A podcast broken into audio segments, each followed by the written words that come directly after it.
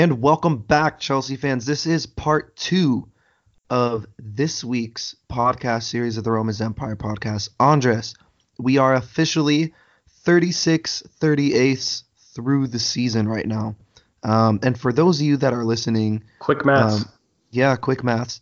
Um, but also, we did release part one as well, so make sure you guys go check that out. We actually did a Man United review and uh, Martin Atkinson roast as well. So um, let's uh let's dive right into uh part one. Let's do it. So we'll start this part, the second part of the week, with our Twitter questions, and we'll start or and Chelsea news. So we'll start with the fact that we might have one less center back to finish out the season, as Rudiger's latest injury might keep him out for the remaining weeks. What are your initial thoughts on that, Zach?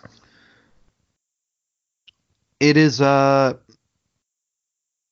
I have mixed emotions about it because when I saw his name on the team sheet for the Man United match, my initial reaction was, listen, he hurt his knee via a non-contact injury against Burnley, and uh, or, or, not against Burnley. I'm sorry. Who did we play before Burnley? I don't know why I'm drawing a complete blank right now. But when he injured himself, it was non-contact, and we talked about this with Callum Hudson-Odoi. The non-contact injuries are oftentimes the most dangerous, and Rudiger did try to continue on it Obviously, he couldn't, and much of the same in this match. He came back, went down, um, and to be completely honest, it didn't look very good. And if it was up to me and I was a manager and Rudy was available next match, I'm saying, look, bud, you're going to be benched until you're completely healed because you're way too important to this team to sustain a longer term injury. Mm-hmm.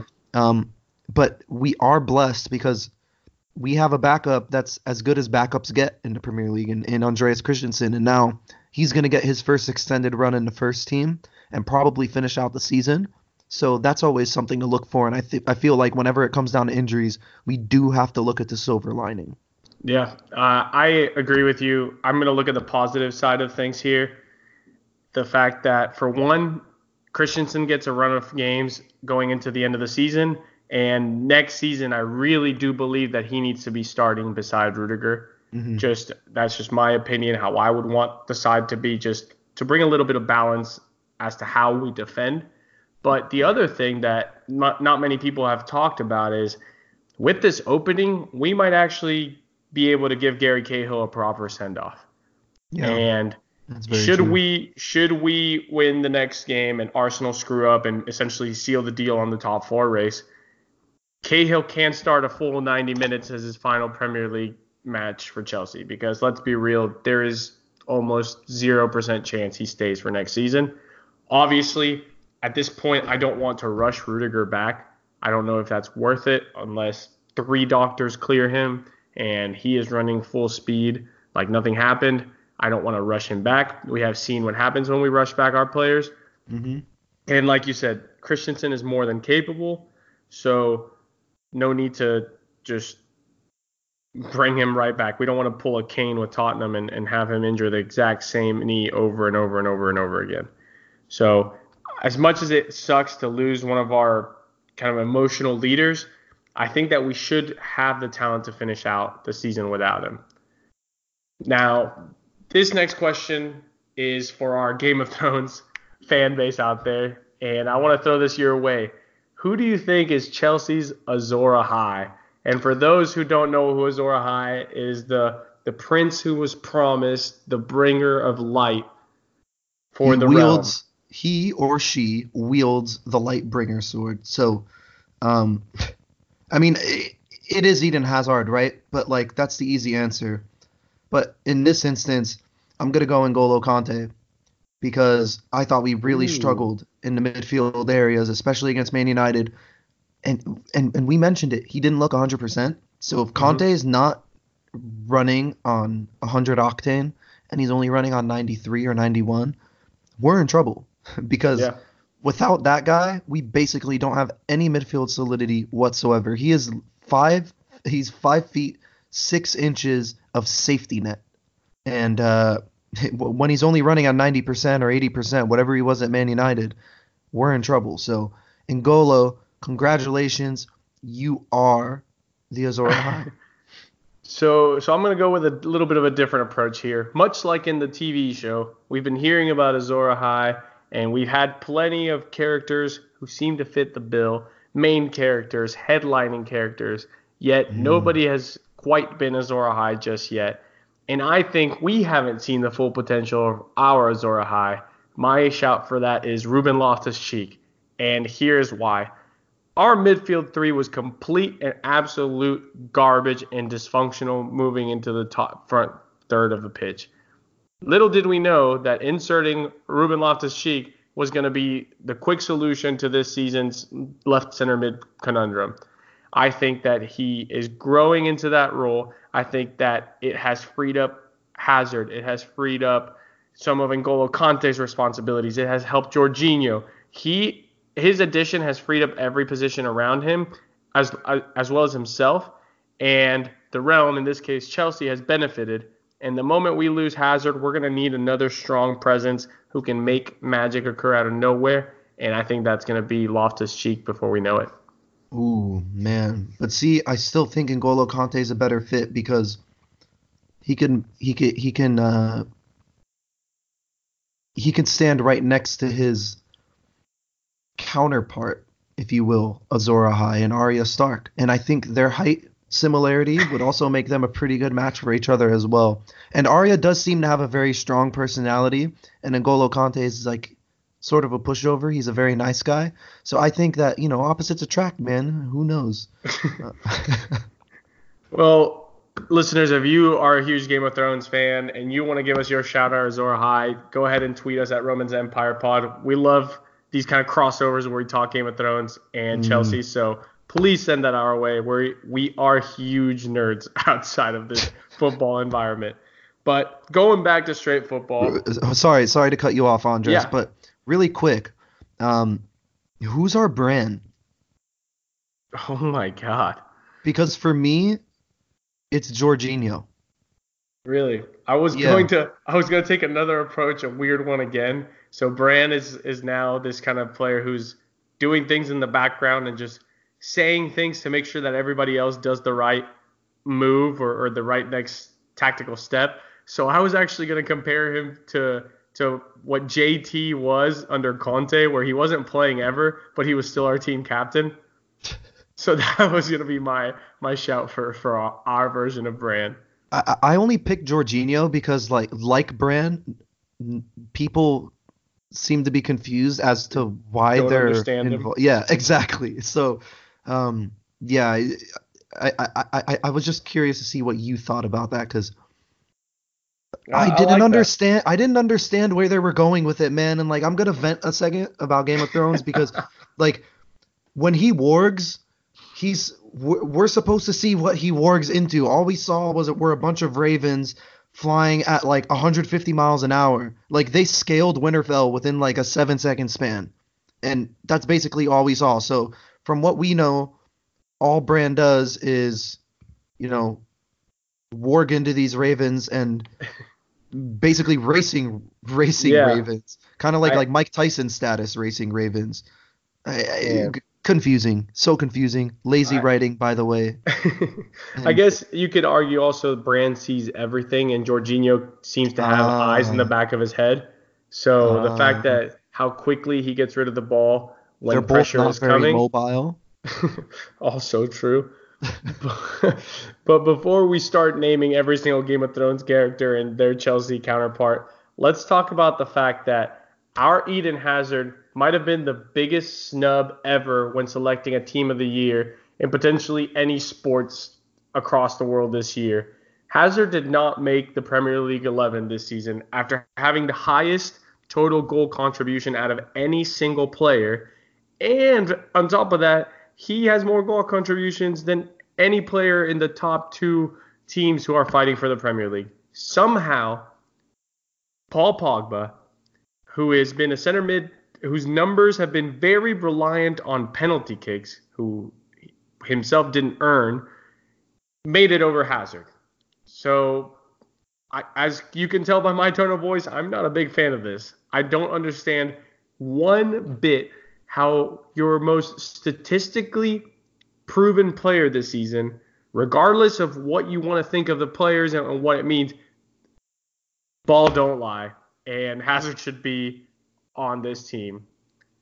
Zach, Eh, what, what do you want to say? People are gonna be like, oh well, stats aren't all that matter and numbers aren't all that matter. Oh, now Okay, they well, want to like, flip the switch on if us and say that if- stats don't matter. if you're not gonna look at goals and assists, then look at like dribble success. Look at the volume of dribbles. Look at the chances created. Look at like like like look at the other metrics.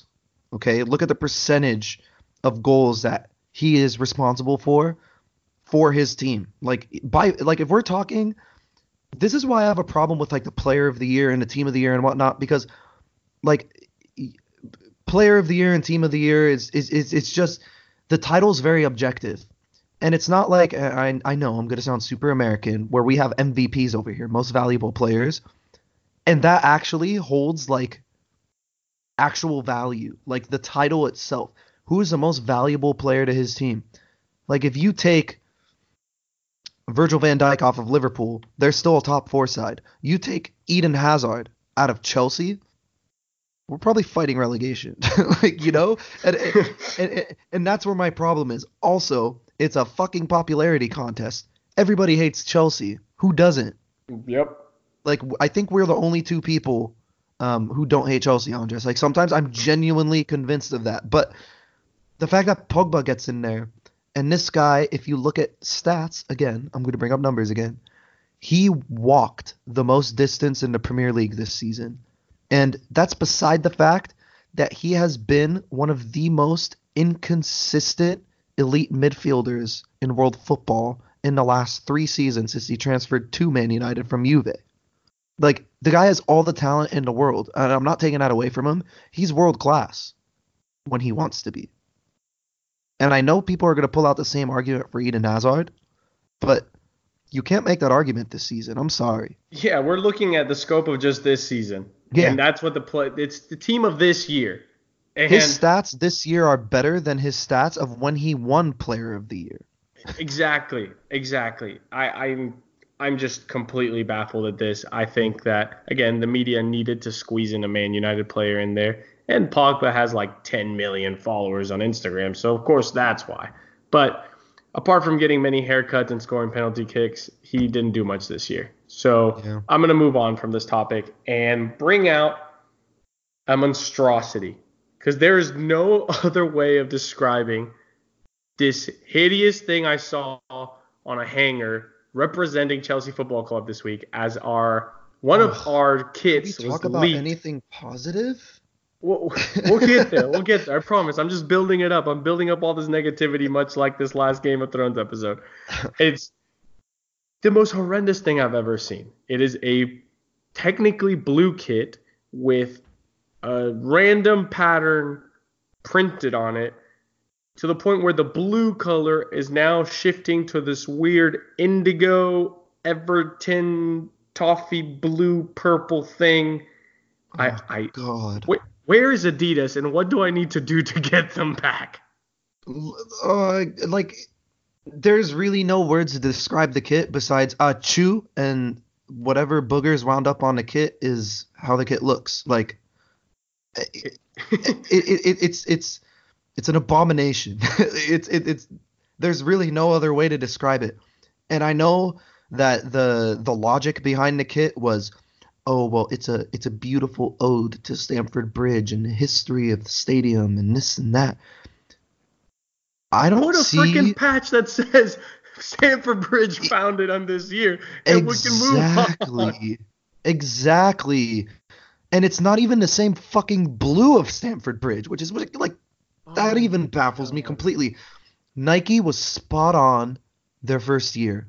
The first year, uh, uh, the first year we had Nike, just the plain blue kits, nice and simple. They had the beautiful white accents, and it was the perfect blue. It was gorgeous. I love that kit. Fast forward one year, now we have this Crayola marker, ripped looking skid mark, like it's like what your underpants look like after you shart, and that's that's basically this year. And now we've just moved a little bit north and have moved to just sneezing on a t-shirt. So now like we got boogers on a t-shirt. I know it sounds childish, but like there's really no other way to explain it, Andres. Like I I buy Chelsea's kit every year. I buy their home kit every year. and because one, I'm not a plastic, but two, I like to collect them because when I have kids, I'd love to turn over all my kits to them. You know, like Yeah. here, son, here's every kit, home kit from the last 25 years. And every year, the last year especially, I heavily considered deviating from the home kit to get the yellow one Oh, that one's class. I, because the yellow one's beautiful. Yep. And Uh, I might have to do the same this, this year. next season. Yeah.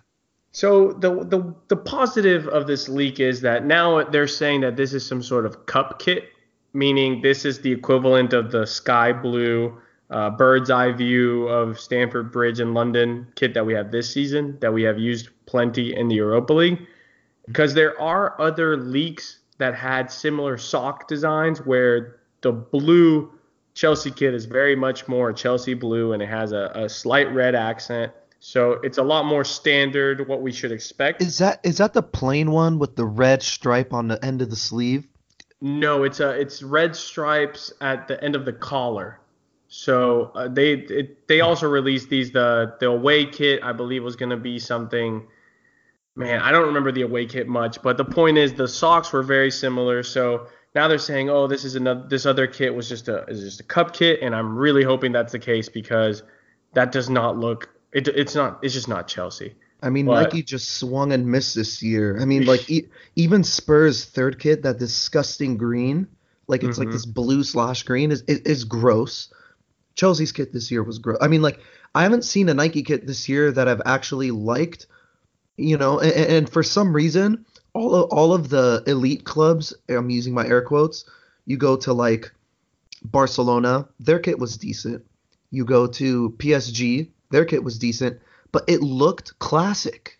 They still Right. kept that classic look, and I just, oh god, I hope that's not our first kit. I hope you are right. I, I really said- hope you're I'm right. staying. I'm staying optimistic on this one. I, I can't see them deviating so far from the blue to this weird purplish color. But I promised you some good news. There Mhm. has been Matt Law came out with a report this week talking about how Chelsea has to make certain changes because they have now acknowledged that they are way far behind as a whole organization from Liverpool and Man City. And one of their first moves is to bring bring our goalkeeping legend, Champions League winner Peter Cech back into the fold in some sort of advisor to the board role. Mm. Is there any sweeter headline than that so far in terms of at least a step in the right direction for what a director of football role will eventually become? Ugh. This is exactly what we need. That's basically all I have to say about it. We we need somebody that understands the club and that understands the club culture and understands the fans and has that relationship with the fans, not somebody that's that hides behind a desk and cashes checks all day. And and and I think it's the right move. I mean, not even from just like a a a, a player an ex player perspective or anything like that. Like you take all that aside and you look at Peter Cech as a man, like just as a human, as a citizen of the world, and he is an absolute gem. You never hear anybody say anything bad about him. No scandals. He's had a clean record, and we actually have a very close friend of mine um, that Sam and I went to high school with, who is a diehard Gooner, and I feel sorry for him.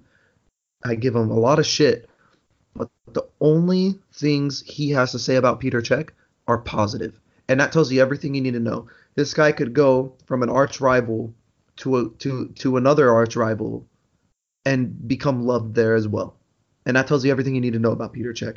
Now I know if Sam was on the podcast, he would say the only name that would make him wetter than Peter Cech would be Michael Ballack. Ugh. And I wouldn't be opposed to that either.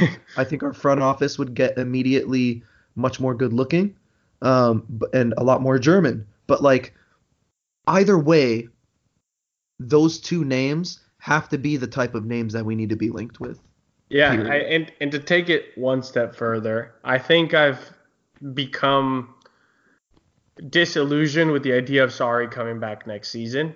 And mm-hmm. to to make this a 10 out of 10, you bring me and give. I'm already seeing all the argument, counter arguments about lack of experience. But you bring me Frank Lampard with JT as an assistant, especially after seeing how JT reacted this weekend uh, against them in their match against Leeds, and we have a foundation for for the future and for the present to to bring success back to Chelsea. We don't mm-hmm. have that kind of personality in the locker room. Let's force one in there and put a manager who has done it for this club put an assistant manager who has also done it for the club, mm-hmm. and the goalkeeper that was part of that uh, spine that can try to see what missing pieces we're seeing. It makes sense. Peter Cech spent 80% of football matches watching a team play in front of him.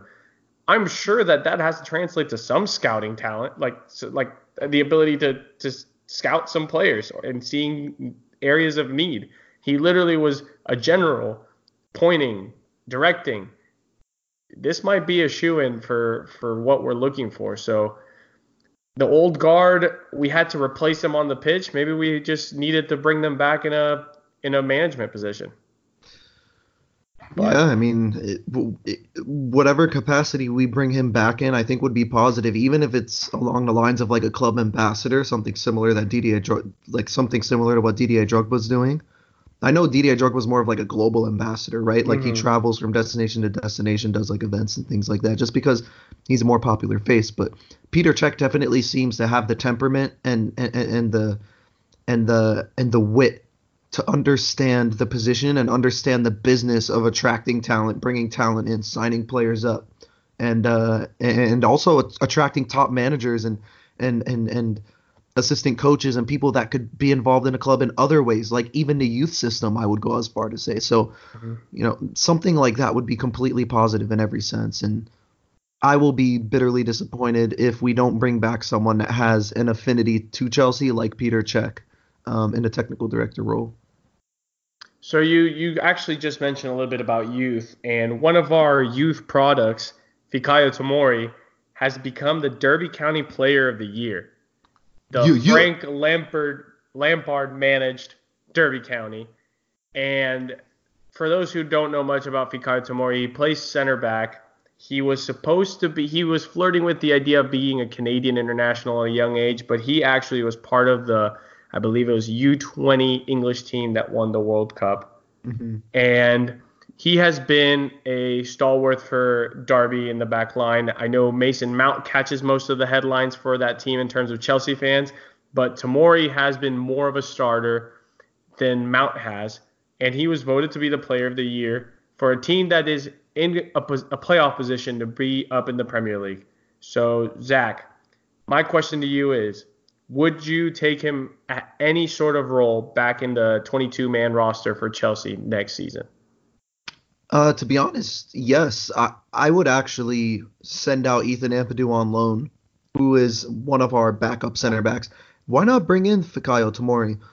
I think it's a lot more seamless to bring a player from the championship to the Premier League um, than people think because the physicality in the championship is arguably more physical than the Premier League um, as a whole. And, you know, we did see Tomori have an absolute howler uh, at the bridge when we played against them.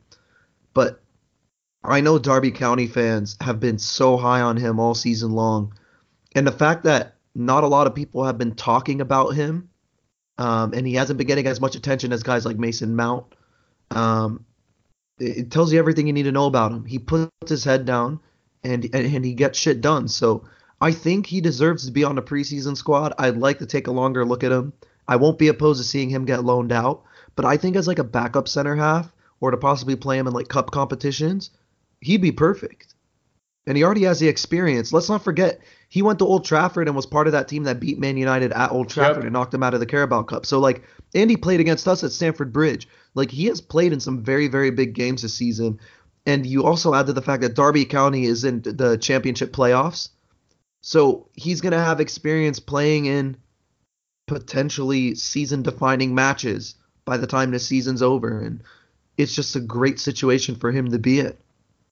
Yeah, for me, there's a couple factors that would keep him on the Chelsea roster for me. For so for one, so, who is our manager? So mm-hmm. if, if it if it's Sarri, I'm not sure.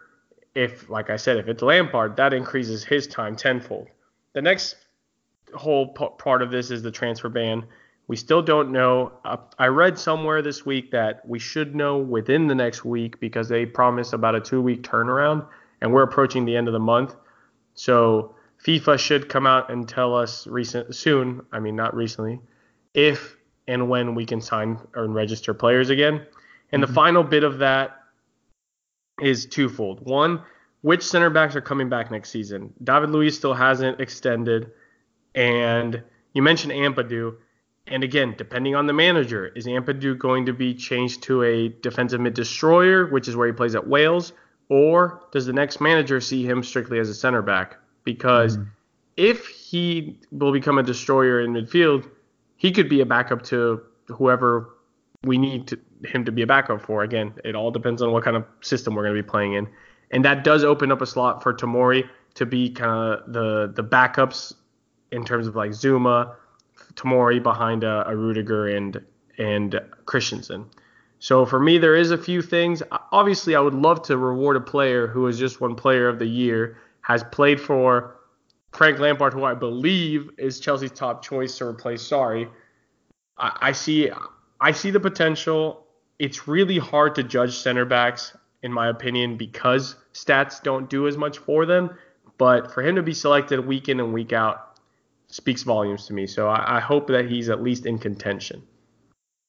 But uh, moving on to our current youth academy products, and it has become kind of a mainstay for them to make it to the UEFA Youth Cup final. They were back at it again this year, and they were facing off against Porto and fell short and were defeated 3 1.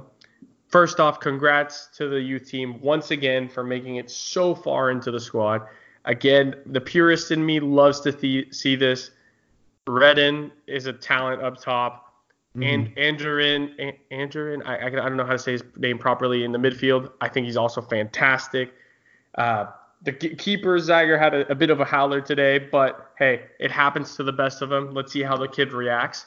Mm-hmm. But again, crazy talent in this youth academy. I just cannot wait till we learn how to harness it and bring them onto the first team. Zach, what do you want to add to this? Um, no, I thought I thought the run was really impressive. I didn't get a chance to catch the match. It was on Bleacher Report live. I could have watched it. I, I had things to do, so you know, my bad. But I did watch the highlights, and uh, you know, all credit to them. You know, they fought, they scrapped. You know, Porto went up one 0 and we had a reaction. We equalized that one one, but Porto was just better than us on the day, and there's not much else you could say about that. And you know, it, I know it's on the script, but I'm just going to go ahead and mention it, Andres. I, I also want to talk about the Chelsea ladies, who had a miracle run this season in the in the in the, in the women's Champions League, and they were eventually knocked out by Lyon uh, earlier in the week. And just a background on Lyon, they are the Barcelona of women's soccer. They absolutely dominate, and they're basically a monopoly almost. Like it's it, it, it's crazy, but again, they had an incredible run, much like the U19s, and uh, they made the club and the supporters incredibly proud of their achievements.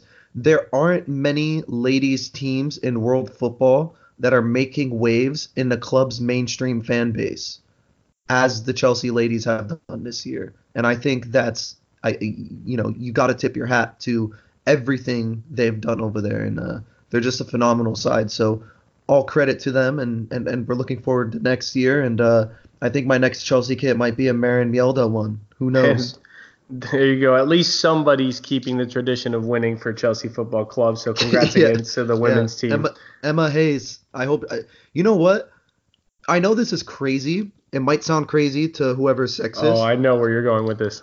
But I actually think Emma Hayes would be a phenomenal dark horse shout for the Chelsea manager spot for the men's team. Oh my god, man, we we've we already have to deal with idiotic racist fans. I don't want to add sexism into the things that Chelsea gets hounded for.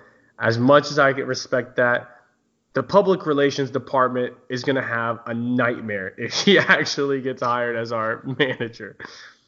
Oh hey, I wouldn't God. be. You know what though? I actually think having a female head coach like obviously like the negatives are that we have like a bunch of cunt fans. Like, but what's new? It's Chelsea. But I think a positive is like we talk about Sarri's ability to motivate. We talked about it in part one, so if you guys haven't listened to it, you should download it. Good plug. But uh, so we talk about Sarri's motivational strategies. Imagine if you have a woman yelling at you and you're a grown ass man and she's in charge. That's pretty fucking intimidating. And that might be the kick up the backside that the squad needs, to be completely honest.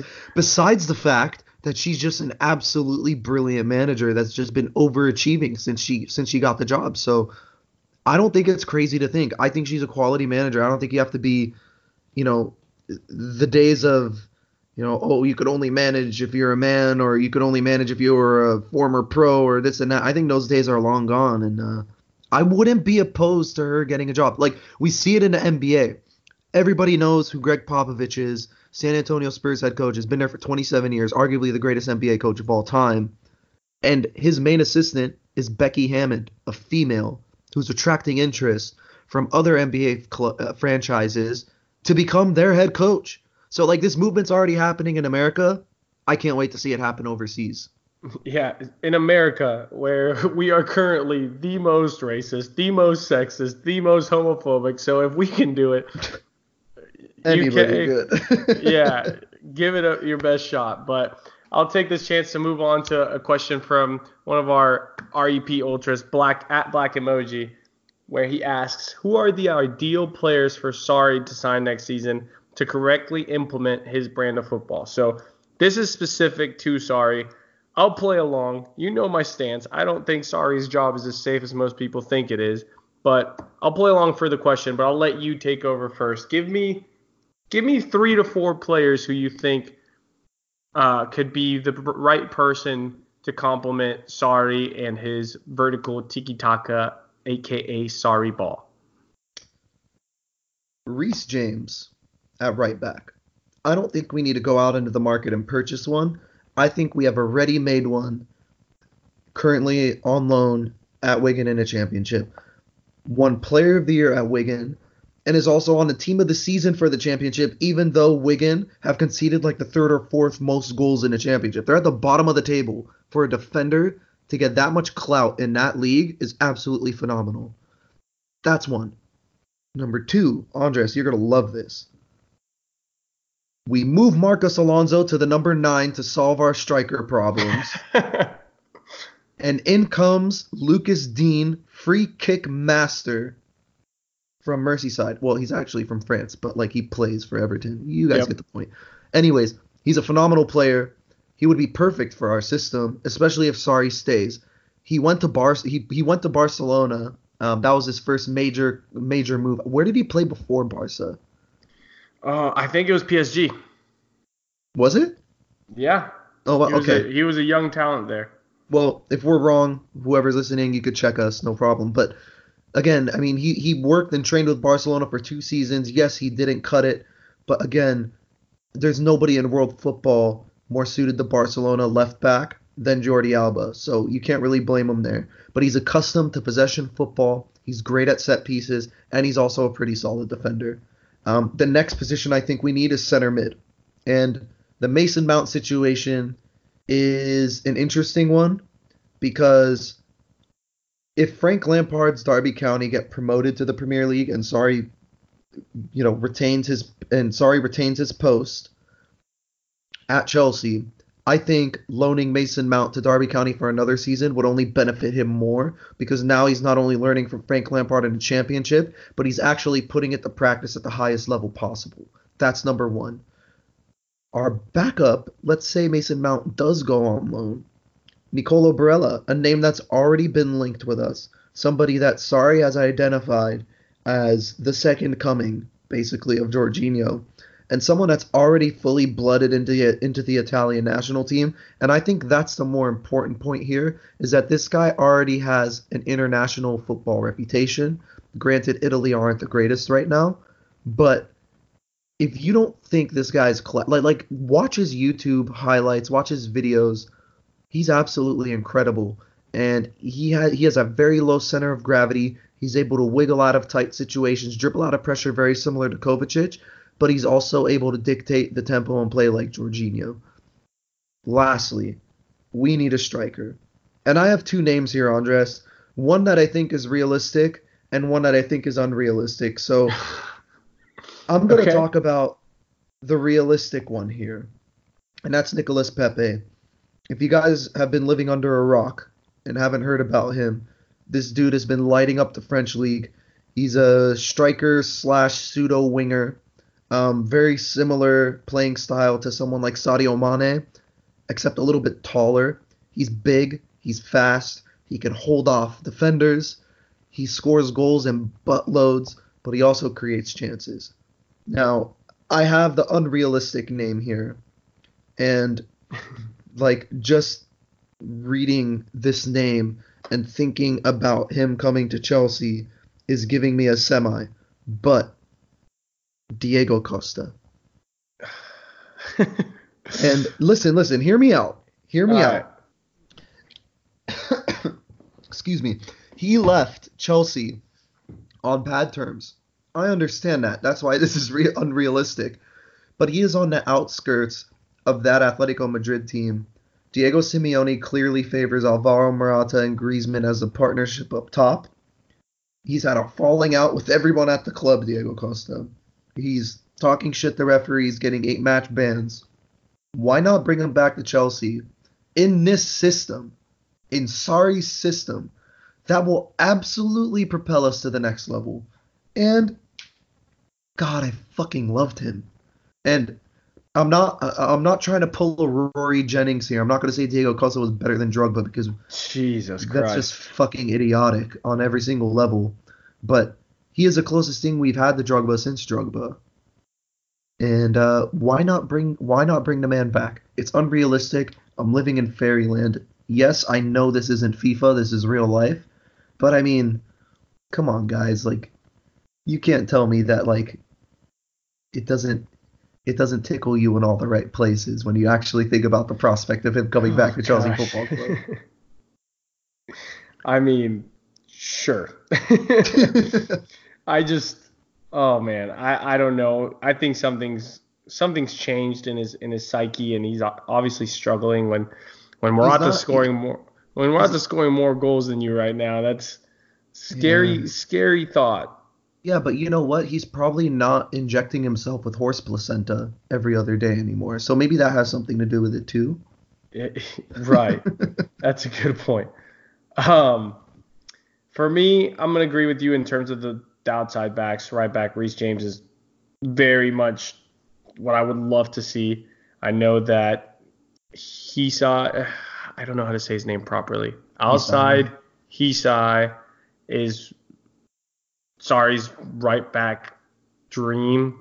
And I know that now we're linked with Insigne as a winger option, another of Sarri's children. But what pisses me off about those kind of moves is that he's just trying to recreate the exact same Napoli side. And before the pod, we we were talking, and you mentioned how Pep did something with Barcelona, and then he did something different with different pieces, just as successful in in Bayern, and now he's doing it again differently at, at City, and that's what makes me think of what top managers do versus the good, decent ones. Is that they Yeah. can they can make it work with different pieces. They can think outside the box, not just oh these are the players I've worked with before. So I, I like your list a lot better than what realistically Sarri would try to do. I think Pepe now more than ever with Cho's injury is needed. Uh, I think that if we have any shot at Luka Jovic, we try to take it. I like the Mason Mount shout. The the center mid for me is a little bit trickier just because I, I really can't think straight up as who or, or what kind of midfielder we need. I really like Aouar at Lyon as a as a kind of Kante slash RLC. You Isn't can play he left more- side or the right center mid. Isn't he more of a creative midfielder though? Because I was going to include him on my list, but from what I've seen and what I've you know researched, he seems to be more attack minded. Like oftentimes he's deployed on the left, um, as a left attacking midfielder. So I don't know necessarily like I would include him on my list. He's a phenomenal player, but Loftus mm-hmm. Cheek has to be the guy to play there, and I don't, you know. Yeah, I yeah, I, I, and I'm not trying to displace Loftus Cheek. I guess Yeah. also the other rumor is that if Hazard goes and we don't have a band, that the big target needs to be a big name, and, and everyone's like, oh, well, the only one that makes sense is Philippe Coutinho because Barca's trying to offload him. I'm not Good a big God, fan no. of the idea. I'm not a big fan of the idea. So I like your list minus Diego Costa. I just don't, I just don't see that. Let's go. Let's try to go for Jovic. He's obviously being sold by Frankfurt. And speaking of Frankfurt, we play them this Thursday.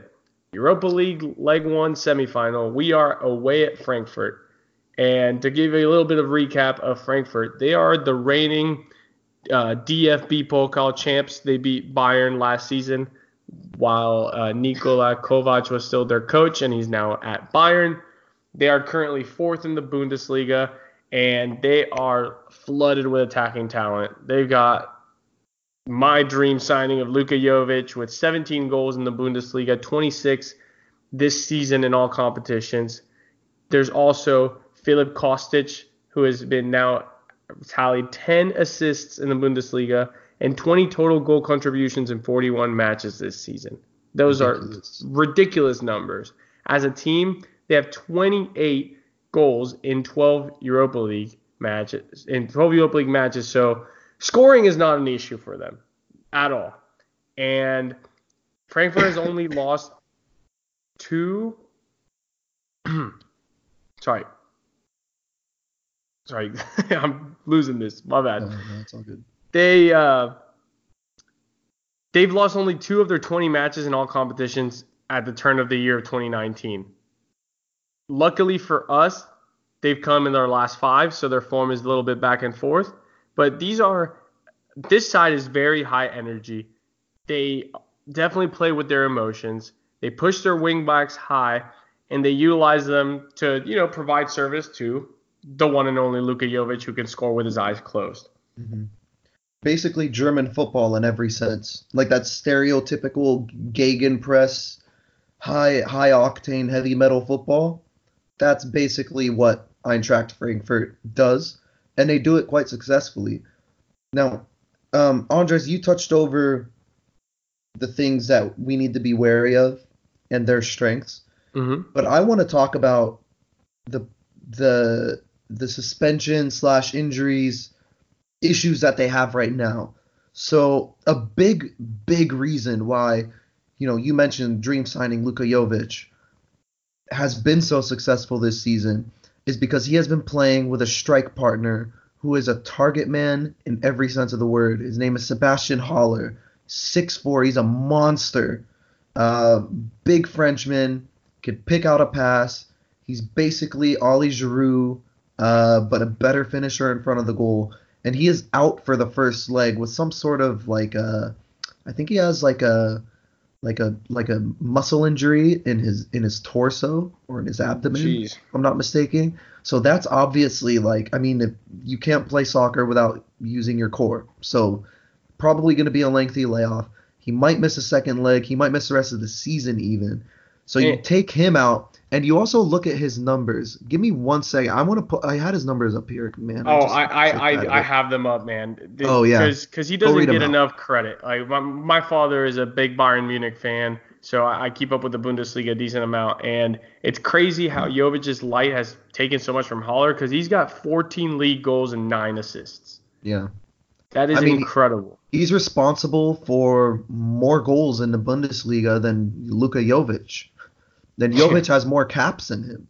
So like yeah, 14 goals and 9 assists. That's freakish. 23 direct goal contributions in 27 matches. Tells you And he's- everything you need to know about And guy. add seven more goal contributions in the Europa League. He's got five goals in that competition and two assists. That's Rid- they're ridiculous. they're, they're gonna be missing him, and, and we're lucky because we struggle against those kind of physical forwards. So Yep. Yep. Yeah. And then um, there's also Ante Rebic, who is an out and out wingback in every single sense of the word. I'm pretty sure he was the man of the match in their second leg against Benfica, if I'm not mistaken. I think across both legs he he had 10 successful tackles, which is ridiculous in a span of two matches. I mean, five tackles a match is impressive. But yeah, he's out for the first leg due to a one match ban. And again, another attacking talent. 13 direct goal contributions in 25 matches this season in the Bundesliga. Uh, just ridiculous numbers. Eintracht, Eintracht Frankfurt is basically the Wolverhampton of the Bundesliga. Like, there's Bayern, there's Dortmund, and then they're pretty much the best of the rest. Like, I, I know they're in fourth, but, like, okay, I, I'm forgetting about RB Leipzig, but they're the best of the rest outside of that, you know, uh, of that group. And I would argue that if you're looking at balance, like just the team's balance, I would argue that Eintracht Frankfurt is a much more appealing roster based on the eye test than RB Leipzig. And yes, I did just say that because if you look at the two rosters themselves, the the firepower that Eintracht Frankfurt has, who would not want to coach that team? Like it's just that that's almost like a dream team to coach, but especially with the money that they're going to get in for Luka Jovic, and then they'll probably there there'll be people looking at Sebastian Haller. I mean, we talk about like strikers that Chelsea needs. Sebastian Haller might not actually be a bad alternative if we strike out a strike out on a guy like Jovic or Nicolas Pepe. And I don't think that's uh, too crazy to say, but yeah, I mean, Andres, what do you think? Is there anything else else you want to add? Because I know that like you and your dad, you watch a lot lot more Bundesliga than I do. I, I haven't caught much this season, to be honest. Um, uh, but I am, is, is, there anything that anything else you want to mention? Just just relief. You mentioned Ante Rebic, and I, I wanted to add he was an absolute nightmare for Bayern. They played. Uh, he played as a, a winger for them last season. He he plays a, as a substitute forward. They play him anywhere where he can get near the attack. He's an absolute bullet, like high octane, high pressure. Not the, I wouldn't say he's the cleanest tech, technique wise, but the the man's gonna cause problems. Mm-hmm. So for me, we need to go to Frankfurt and get the the best result we can possibly try to get and kind of catch them off guard before we go back to the bridge because if Haller and Rebic are out for this game, this might be our best chance to one not concede and to just beat them up before they can even get up. Yeah, and I, I, think another thing to mention that we haven't talked about, just one last point about Frankfurt before we move on. They utilize a three center back system. So they usually play something like a 3 5 2 or a 3 4 1 2. Whatever way you put it, they play with two central strikers that play off of each other and a classic number 10 right behind them and two workhorses in the center of that midfield, which is, I believe it's uh, Jonathan de Guzman and, oh, I know Sebastian Rode has been playing there lately, but I, I, I forget who plays next to him. But, you know, you look at that team and that's a formation again take a, putting aside the fact that it's a 3-4-1-2, you look at their shape, that is a midfield diamond, my friend. You know, you got Guzman. Oh, great. For, you got Guzman. You got whoever they put next to him. I think Kostic, it, right? It could be Kostic if I'm not. No, no. I think Kostic is the wingback. But whoever's next to Jonathan de Guzman, I mean, you're you're gonna have a number ten playing in front of those two, and you have two strike partners, one of those is going to drop into the midfield to create space for the other, or and or make runs beyond the striker, which could create a diamond in the middle middle of the field, which is exactly what I think Eintracht Frankfurt are going to go go for against us. And I wouldn't put it beyond them for them to play a classic 3-5-1-1 to create that diamond in the midfield. And because they're lacking uh, healthy strikers right now, playing Jovic up top by himself might not be the worst thing ever for them. And that way they could pack the midfield, they could stifle Jorginho, they could cut they could cut off the supply line, and and they could execute their high press as well. I don't think we can compliment Eintracht Frankfurt enough on the success they made this season and how big of a threat they are. It's like, the first time we don't play a pub side in this competition. Mm-hmm and and and I know we've been on a tear and we've been undefeated in this competition, whatever. But Eintracht Frankfurt has just as much of an impressive record in this competition as we have. Um, I read a stat earlier today, and it said, "Oh, here it is." So Eintracht Frankfurt are undefeated in 15 of their last 16 matches. That's according to Bet365. But they're not going to roll over, and, and, these are all Europa League. So you know they they haven't necessarily played pub sides. Benfica was a very decent team, um, and and they took care of business. You know, the, and and they also fought against adversity. They went down three one in the first leg. João four Felix, two. They went down four, four two, two. Four two. Yeah, yeah, yeah. Jean Felix with a ridiculous hat trick. By the way, that guy's absolutely phenomenal. Um, but they they came back and they wound up advancing. And if you look at the videos of their fans celebrating that they got into a European semifinal in a cup competition, they literally knocked over the advertisement boards and the stadium went nuts. So playing away anywhere in Germany, I mean, just just a fan culture there is just absolutely crazy. It's going to be tough. So, how do you think it's going to go? Well, I think, like I said, I think we need to get the away goal. That's the biggest mm thing for me. Recently, away goals, people are like, oh, you know, the home team's like, oh, I didn't, all as long as I don't concede or or the away team going to travel first is like, oh, I just don't need to get beat too much. But in reality, the team that travels first is has all the power. Mm-hmm. A 1 0 victory, a 2 1 victory, a 2 2 draw, 1 1 draw. All of those are beneficial to Chelsea. We just need to get on that score sheet. I would love for it to be multiple goals, but that's that's my one request for this game. Uh, I don't really know because I'm not sure what Frankfurt's really going to look like without Rebic and Haller, But mm-hmm. I really hope that, like you said, maybe we were preparing for Europa going into the Man U game, and we bring Emerson back. Loftus Cheek got some rest. You know, it's Christensen and Luiz from the beginning, so you don't have to use a sub on a defender.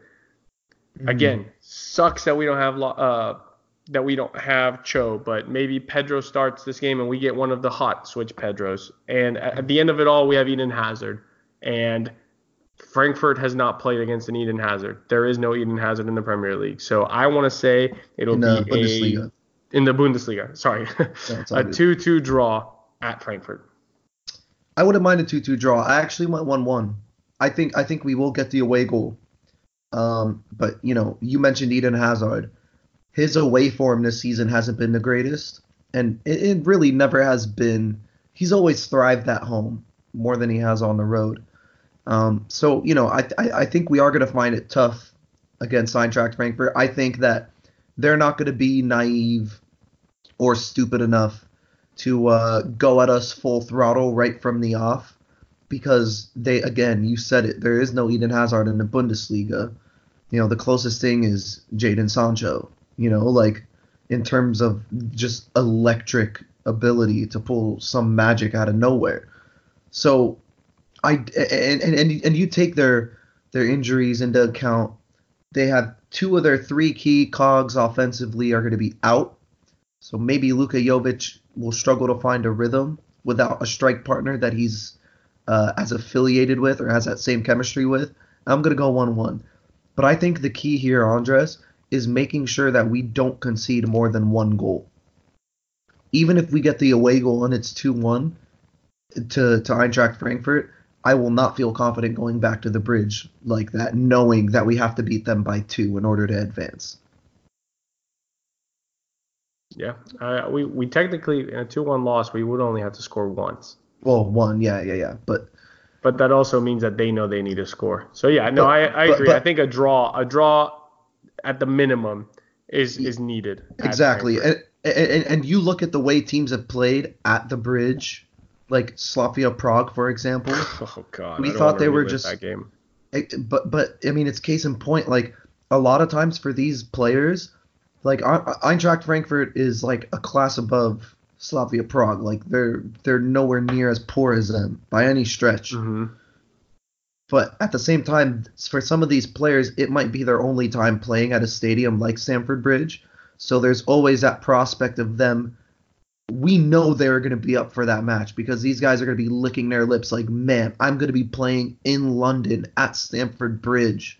It's their one chance at a trophy this season as well. Yeah, They're already yeah. out. They're not winning the Bundesliga and they're out of the Pokal. The Pokal final is going to be Leipzig Bayern. So yeah, this this it's all or nothing for them. Much much like us, but again, even more so for Frankfurt.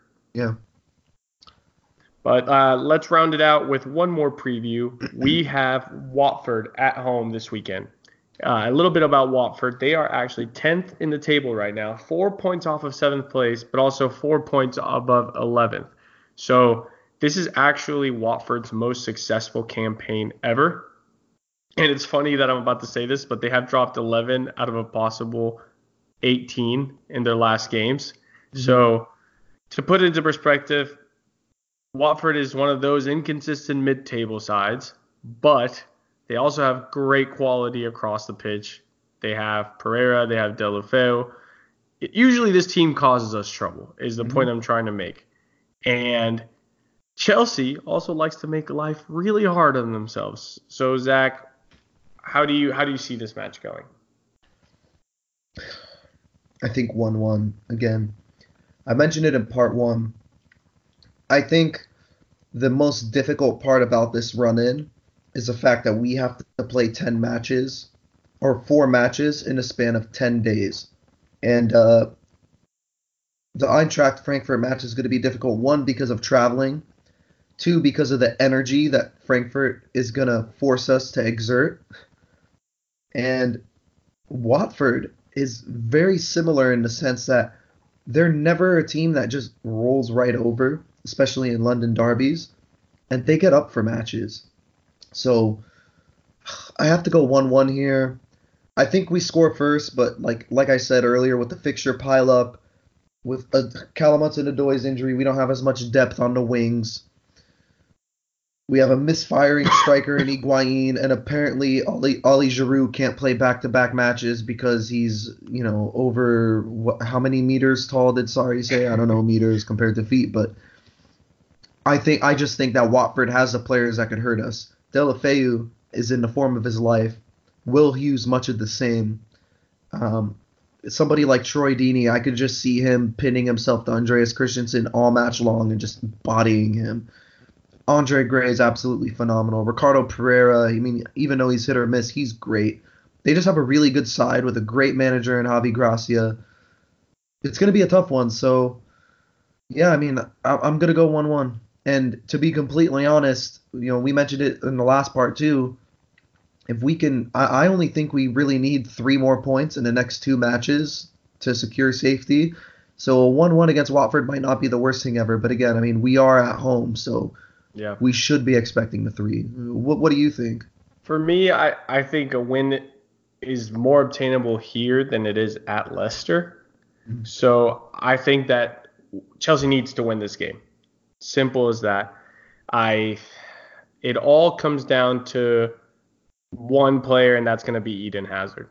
I, I can't count on Higuain to magically show up.